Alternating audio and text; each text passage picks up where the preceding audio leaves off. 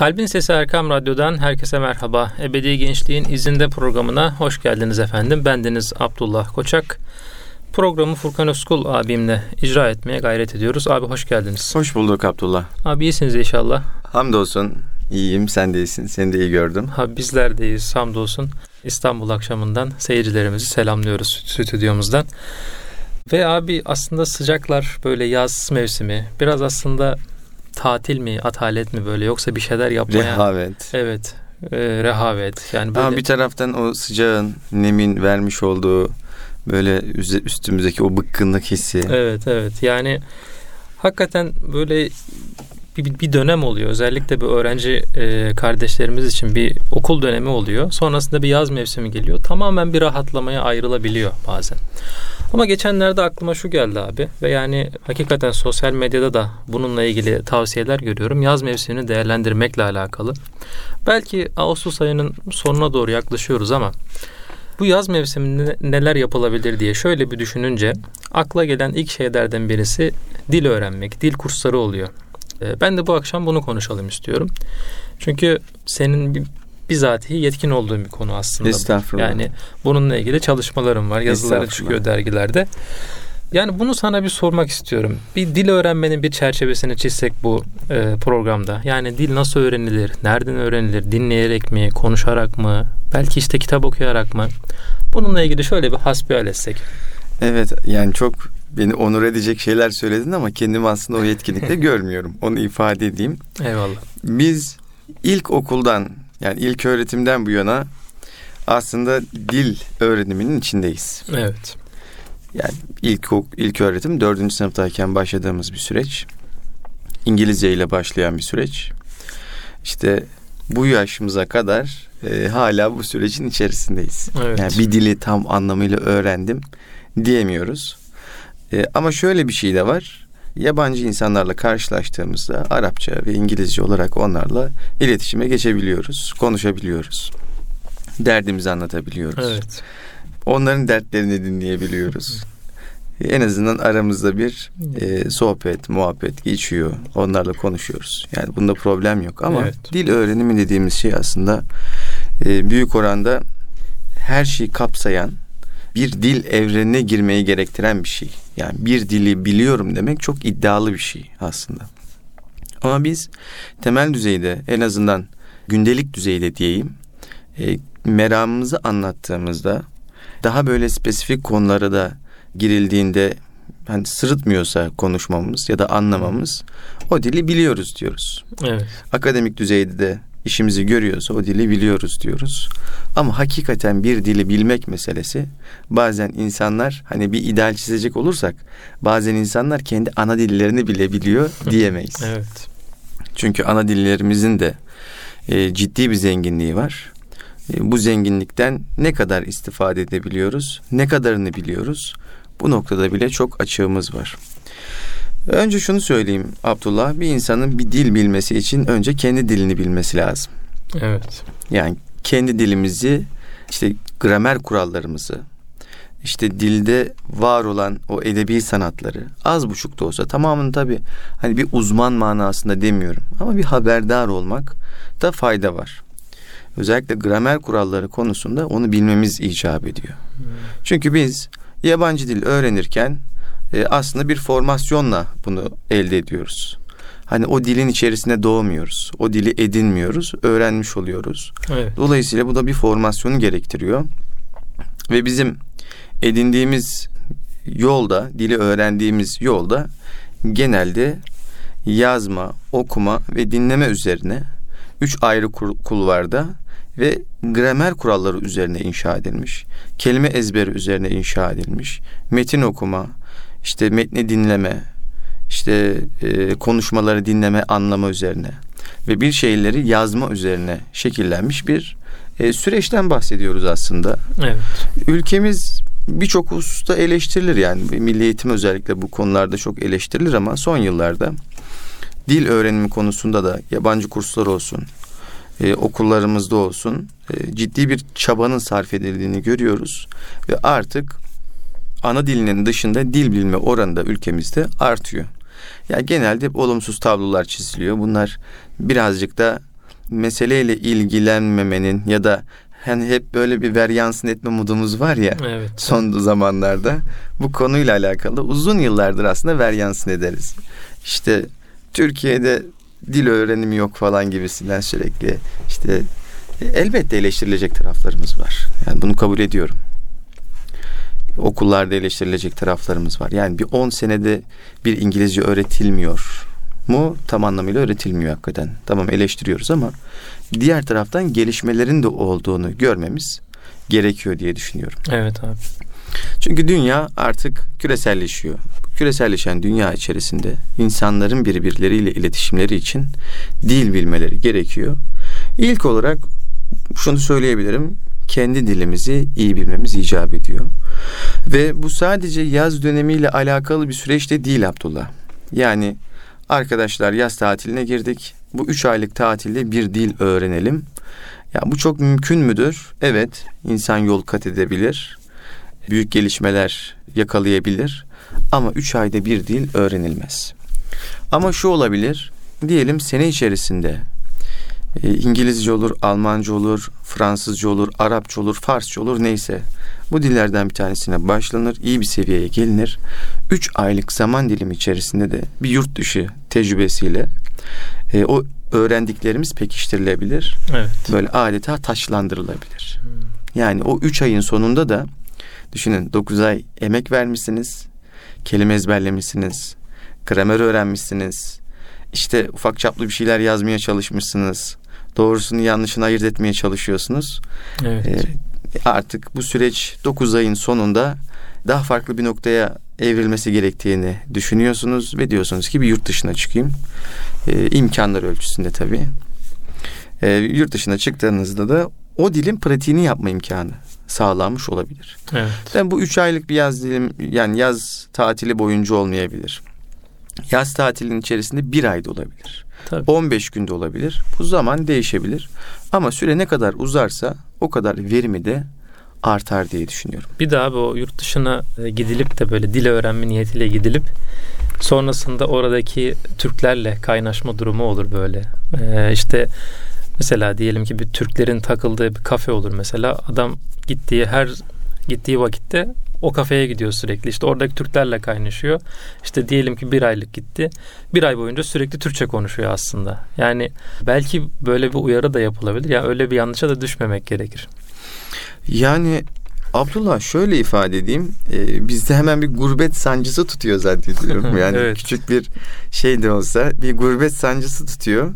Dolayısıyla hemen Türkler bir araya gelip e, evet, evet kendi, yani ortak vakit geçirmeyi e, istiyorlar. Ama burada doğru olan bir süreliğine kendi vatandaşlarımızdan, arkadaşlarımızdan, dostlarımızdan bir süreliğine uzaklaşmak. Evet. Onları hiç tanımazdan geldik. evet. Tamam mı? Aslında bu doğru bir şey değil ama dil öğrenimi için zannediyorum buna ihtiyaç var. Evet. Yani e, böyle bir şeye ihtiyaç var. Aksi halde öğrenemiyoruz. Bir inziva hali olması inziva lazım. hali olması lazım. Evet. Tabii insan kendi dilini bilmesi gerekiyor. İyi bir şekilde bilmesi lazım. Gramer gramer kurallarını bilmesi gerekiyor dedik. En temel nokta bir motivasyonumuzun olması gerekiyor Abdullah. Yani dil öğrenmek için motivasyonumuzun olması lazım. Ben bu dili niçin öğreniyorum? Bu akademik kaygılar olabilir. Evet. Bir mesajımız vardır. Onları tüm dünya duysun isteriz. Tüm dünyanın duyabileceği bir e, mesaja sahip bir insan olarak dil öğreniyoruzdur. Ha, bu evet. da aslında güzel bir motivasyon bir fikrimiz var, bir düşüncemiz var. Farklı insanlarla iletişime geçmek istiyoruz. Onlara mesajımızı iletmek, kendimizi anlatmak istiyoruz. Evet. Bu da güçlü bir motivasyon olabilir. Dediğim gibi geleceğe dair farklı planlar vardır. Kariyer planları bağlamında. Bu güzel bir motivasyon olabilir. Ee, ancak anlık heveslerle başlanıldığında bu saman alevi gibi bir müddet sonra sönmeye maalesef mahkum oluyor. Küçük adımlarla ama motivasyonumuzu kaybetmeden yola çıktığımızda güzel e, neticeler alındığını söylememiz mümkün. Yani her gün çok değil ama az miktarda da olsa dilden kopmamak, öğrendiğimiz dilden kopmamak. Hmm. Her gün öğrendiklerimize yeni bir şey katmak, yeni bir formu e, diyelim ki aktif hale getirmek. Evet. Söyleyebiliyor o, olmayı gerektiriyor. Yani yeni bir şey öğreniyorsun ve bunu artık dili kullanırken ifade edebiliyorsun. Evet. Mesela deyimleri kullanmak olabilir. Tabii deyimleri yani. kullanmak. Peki nasıl olacak bu? Motivasyonum var. Hedefimi koydum. Ama nasıl yapacağımı bilmiyorum. Deniliyorsa evet. Burada sihirli bir formülümüz var Abdullah. Şu kelimeleri söylediğimizde e, otomatik olarak dil yüklenmiş oluyor. Allah Allah. Diyemiyoruz tabii ki. Öyle bir şey yok. Bir an heyecanlanmıştım evet, aslında. Evet böyle bir şey yok. Bunun için çabalamak gerekiyor. Evet evet. E, şunu söyleyebilirim. Okuyun, izleyin, dinleyin. Yani bir dili öğreniyorsak okumamız gerekiyor o dille alakalı. Evet. Tercüme etmemiz gerekiyor kendimizce. Bu insanın kalem bağlamında yani yazarken aslında beynimiz de çalışıyor. Birçok fonksiyonu bir arada kullanmış oluyoruz. Örneğin bu dinlediğimizde gerçekleşmiyor ya da konuştuğumuzda gerçekleşmiyor ama yazarken beynimiz birçok fonksiyonu aktif olarak kullanıyor. Çünkü kaslarımız da çalışıyor o sıra. Evet. Ve metinle, kalemle, o dille farklı bir sinerji oluşuyor o esnada ve daha kalıcı oluyor öğrenilenler. O açıdan okumak önemli, dinlemek ve yazmak da çok önemli. Yani öğrendiklerimizden küçük böyle parçalar yazabiliriz. Onları kontrol ettirebiliriz. Bunlar önemli.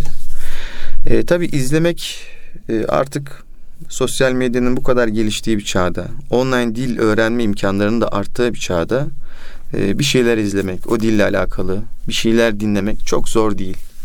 Yani ortalık aslında materyal kaynıyor Abdullah. Evet. Ben lise yıllarından hatırlıyorum. E, bu tip materyallere ulaşmak çok çok kolay değildi. Bir sınıfımız vardı. İngilizce sınıfıydı orası. Oraya giderdik. Hocamız işte kasetle şey açardı. Diyelim conversation. Evet. Yani karşılıklı Diyalog. konuşmalar, diyaloglar falan açardı. Onları dinlerdik. E, bize sorular sorardı dil laboratuvarında. Orada cevap verirdik ona. E, yani nasıl söyleyeyim? Aslında bugün çok kolay yap, yapılabilecek. Hemen bir tuş kadar uzak olan imkanlar o zamanlar birazcık daha kısıtlıydı. Evet, Tabii sonradan YouTube falan çıkınca o müziğin müzik endüstrisinin artık her tarafa yayılabildiği düşün. Önceden müzik endüstrisi sadece parası olanlara hitap ediyordu. evet. Kaset alırdın, CD alırdın. Öyle değil mi? Evet. Ve işte radyosu, teybi olanlar hitap ediyordu. Ama bir müddet sonra işte bilgisayarlar yaygınlaştı, internet yaygınlaştı. Her evde bir internet olur hale geldi. Evet. Dolayısıyla o müzik endüstrisinin üretmiş olduğu ürünler her eve aslında ulaşmış oldu. Yine diziler, filmler evlere ulaşmış oldu. Şu an özellikle artık zirvesini yaşıyor bunlar. Tabii. Yani ben bir dil öğrenmek istiyorum dediğinde birçok diyelim sosyal uygulama var. O uygulamalar içerisinden de öğrenebilirsin. İşte film dizi platformlarındaki o filmler var. Yani hepsi altyazılı olarak izleyebiliyorsun. Hem de kaç dilde izleyebiliyorsun. Evet. Birçok imkan var. Tabii e, meseleyi çok abartmadan, filmin konusuna kendini çok kaptırmadan e, o filmleri, e, filmlerdeki o konuşmalardan istifade edilebilir. Bununla ilgili abi bir tavsiye almıştım ben İngilizce öğretmenimden. O kendisi şu tavsiyeyi yapıyordu ve bunu uygulamaya çalışıyordu derslerinde. Çocuk filmleri izletiyordu. Yani çünkü diyordu çocukların e, çocuk filmlerinin dili çok e, temel düzeyde oluyor yani yeni İngilizce öğrenmeye başlayan insanlara çok uygun diyordu. Ve dediğin o konu meselesi yani kendini çok konuya kaptıramıyorsun istesen de sadece İngilizceye odaklanıyorsun orada. Belki yani bu çok güzel bir öneri oldu. Evet. Bu altyazılı film izleme dedin. Onu işte İngilizce altyazılı da izleyebiliyorsun. Çünkü zaten az çok olanları anlıyorsun olup biteni. Böyle bir tavsiye de vermiş olabiliriz. Evet buradan dinleyen genç arkadaşlarımıza da bu çok güzel bir tavsiye evet. oldu. Tabii bunları yaparken aslında öğrenmeyi de eğlenceli hale getirmiş oluyoruz. Evet. Yani salt kitapları yoğunlaştığımızda, işte kelime kartları oluşturduğumuzda, tamamen akademik bir tarzda ilerlediğimizde bir müddet sonra insanın sıkılma ihtimali çok artıyor. Yani biz öğrendiğimiz dili eğlenceli hale getirdiğimizde sadece öğrenmiyoruz bir taraftan da eğlenmiş oluyoruz. Evet. O açıdan yani her ne iş yapıyorsak severek yapalım. Evet. Aşkını hissederek yapalım. Aşk duyarak yapalım. E, ve öylece aslında e, çalışma değil de bir eğlenme modu oluyor. Hmm. İnsan böyle stres hormonları salgılamıyor. İşte ne derler ona? Mutluluk hormonları salgılıyor. Evet. Seni işe daha fazla yaklaştırıyor. Hatta iş seni içine çekiyor. Evet. Zaten o arada dedik ya abi bir gayemiz, bir hedefimiz tabii, olunca tabii. aslında işimizi de o yaptığımız işi de severek yapmış işte oluyoruz. o bir de kreatif taraf da güçlü, güçlü oluyor o zaman. Evet. Yani alıcılarımız açık oluyor, zihnimiz açık oluyor, berrak oluyor. Böylece daha fazla verim elde etmiş oluyoruz çalışmalarımızda. Evet aslında hakikaten öyle oluyor. Evet. Önceden Abdullah şey vardı. Mektup arkadaşları vardı. İşte lise yıllarından belki hatırlarsın. Evet. Yurt dışından e, mektup arkadaşları olurdu. Tabii nispeten İngilizcesi daha iyi olanlara hocalar mektup arkadaşlarını verirlerdi. evet. Ee, onlar da mektup yazarlardı. İşte dünyanın farklı ülkelerinden, Almanya'dan, Fransa'dan, İngiltere'den, şuradan buradan birileri sana mektup yazıyor. Sen de onlara mektup yazıyorsun. Hatta bununla alakalı e, Emre Topoğlu abinin kitabında evet, pencere evet. kenarında bir ben bölüm hatırladım. var. Evet doğru. Hasbel kadar o kitabın editörlüğünü yaparken dosyayı okurken Hı-hı. o işte mektup arkadaşıyla alakalı olan bölümü hatırlarken ben de e, işte lise yıllarıma gittim bir hmm, şöyle evet. bir ha, hatıralarımı e, tazelemiş oldum. Ama şimdi her taraf mektup arkadaşı. Yani evet. her türlü sosyal uygulama bir tür mektup arkadaşı oluyor. Tabi bununla alakalı direkt sosyal medya uygulamalarından bahsetmeyelim ama yani onları çok tavsiye etmek istemiyorum. Evet. Yani tabii oradan da istifade edilebilir ayrı mevzu ama online olarak İngilizcemizi geliştirmek için ya da farklı dilleri geliştirmek için online platformlar var. Evet. Kimisi ücretli, kimisi ücretsiz. Orada da belki bir e, network oluşturabiliriz dili öğrenmek için. Evet. Dilimizi geliştirmek için. Daha çok çünkü onlar hedefe matuf olarak bir araya gelmişler. Evet evet yani. Çünkü sosyal medyada evet. E, herkes e, İngilizce öğrenmek için bir araya gelmiyor. Tamam orada açılan sayfalar var, gruplar var, bloklar var vesaire ama e, ben gireyim işte İngilizceyi burada öğreneyim, Almancayı burada öğreneyim, Fransızcayı burada öğreneyim demek zor yani. Evet. Çünkü çok geniş bir alan. Herkes her konuda konuşuyor.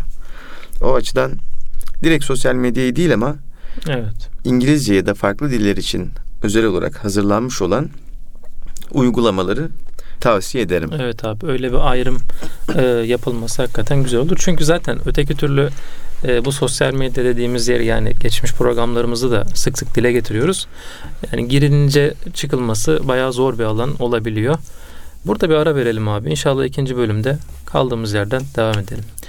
Erkam Radyo'nun kıymetli dinleyicileri Ebedi Gençliğin izinde programımız kısa bir aradan sonra devam edecek efendim. Buluşma noktamız Erkam Radyo. Erkam Radyo'nun kıymetli dinleyicileri Ebedi Gençliğin izinde programımız kaldığı yerden devam ediyor. Dil öğrenmeyi konuşuyoruz efendim. Yani dil nasıl öğrenilebilir? Onun bir çerçevesini çizmeye gayret ediyoruz.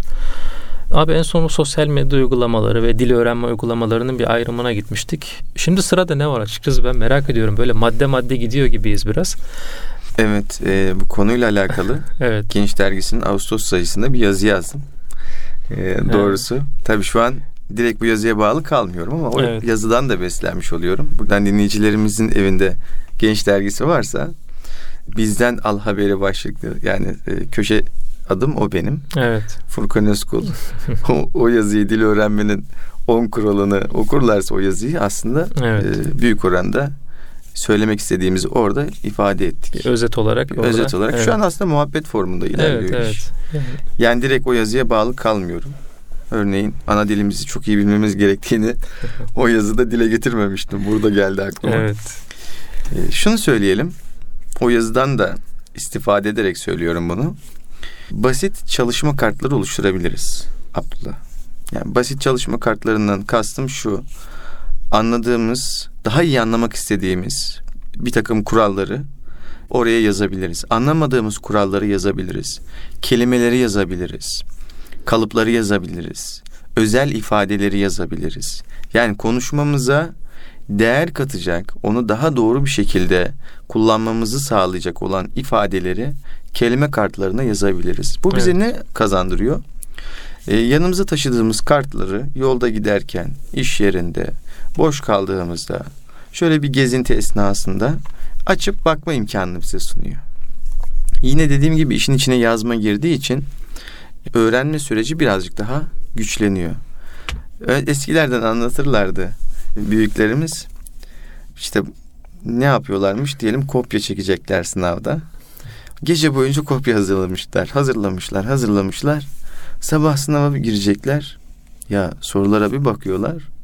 İşte e, kopyasını hazırlamış oldukları sorular. Evet. Hoca onları sormuş. Hiç kopya kağıdına ihtiyaç hissetmeden sınavı vermişler. Evet. Nasıl oluyor? O heyecanla, o stresle kopya hazırlarken bir taraftan da zihin bunu öğrenmiş oluyor. Evet.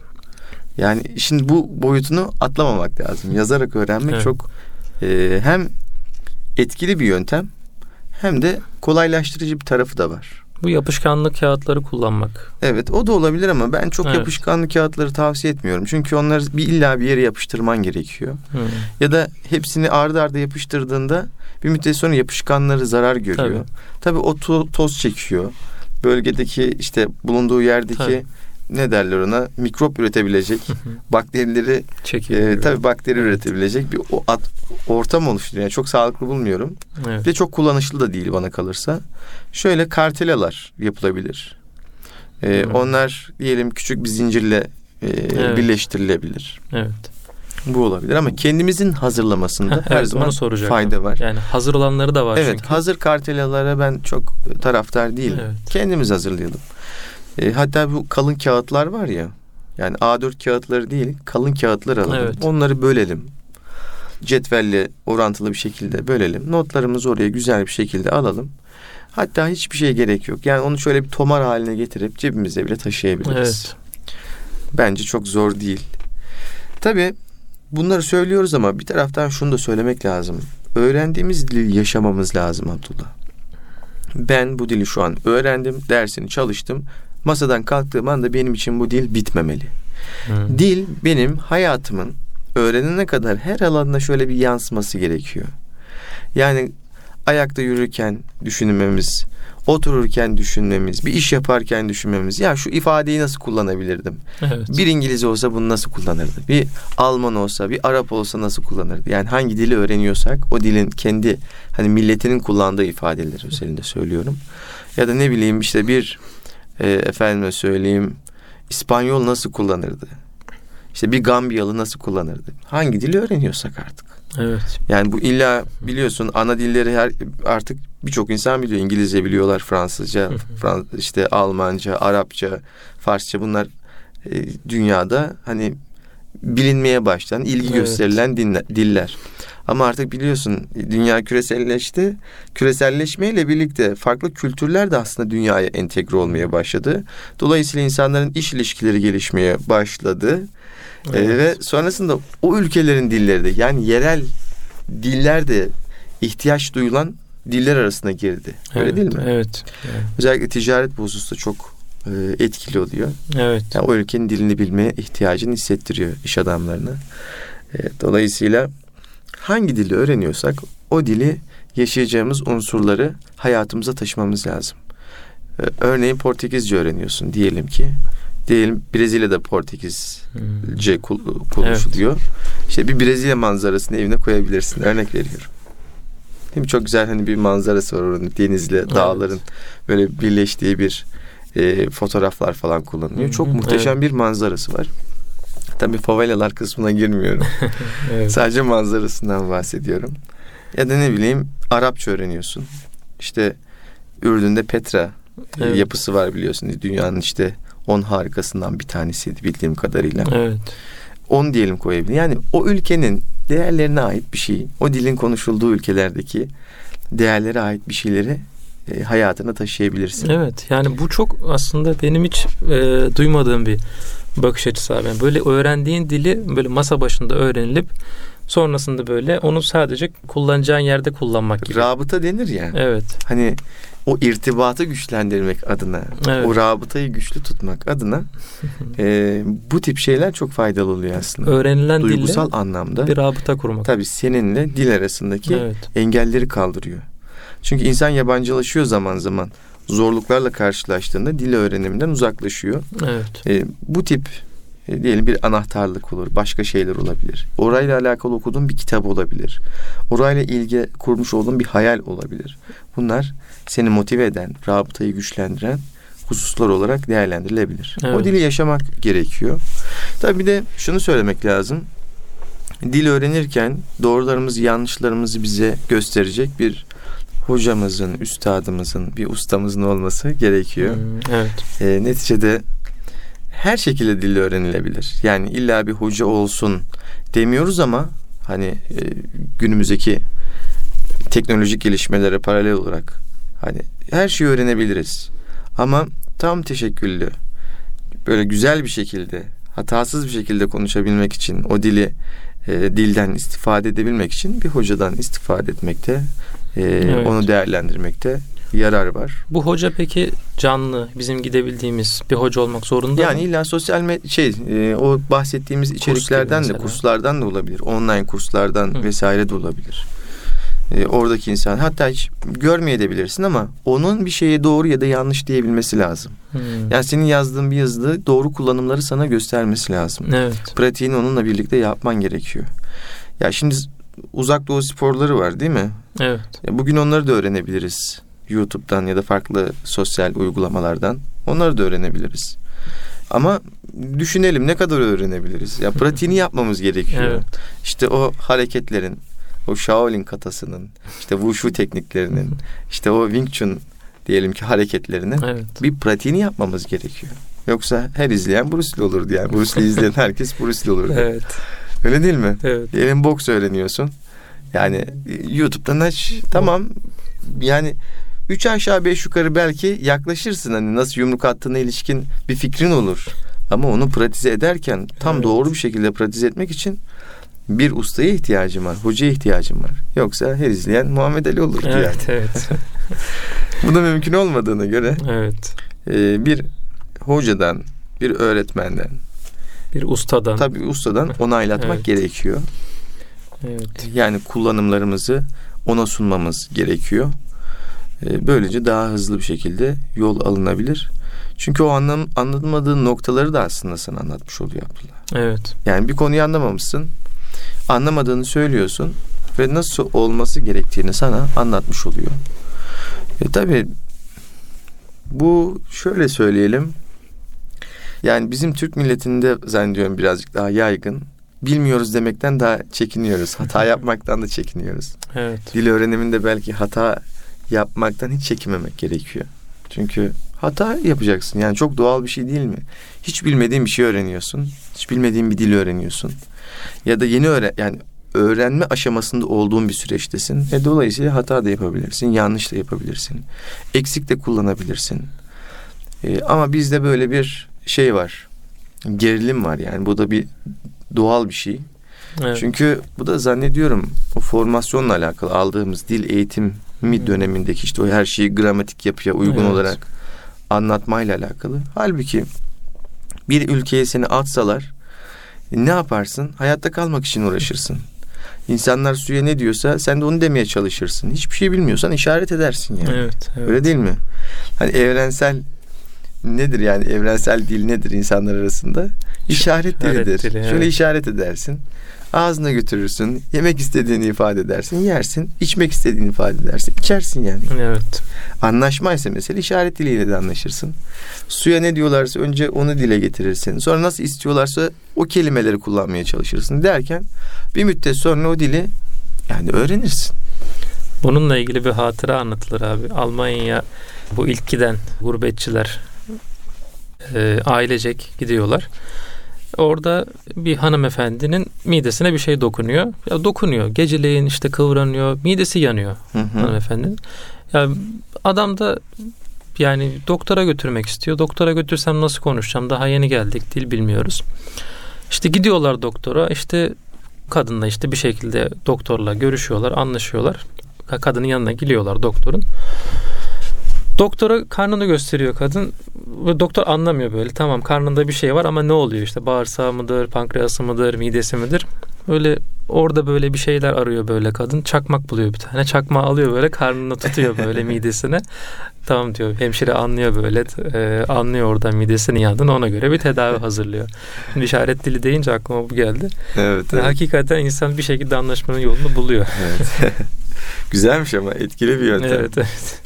Ya insan zaten zorda kaldığı zaman e, meramını anlatmak istediğinde anlatıyor. Evet. Ya imkanlarla alakalı bir şey.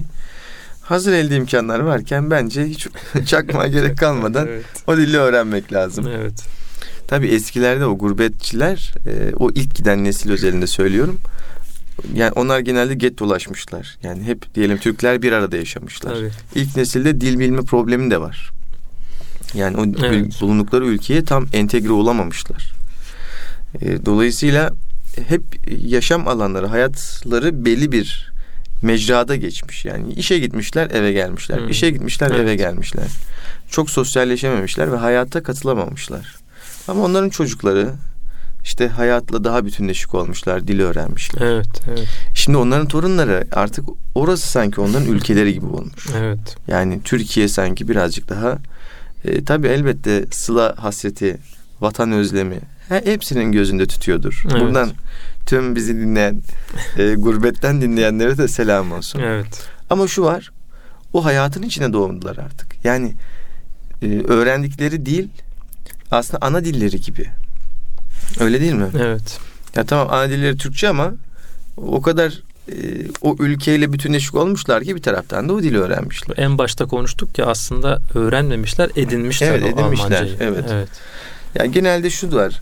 Hani çocuk doğduğunda ilk dil nedir? Anne babasının konuştuğu dil evet. ana dili olarak geçer. Evet. Zaten anne dili yani ana dili.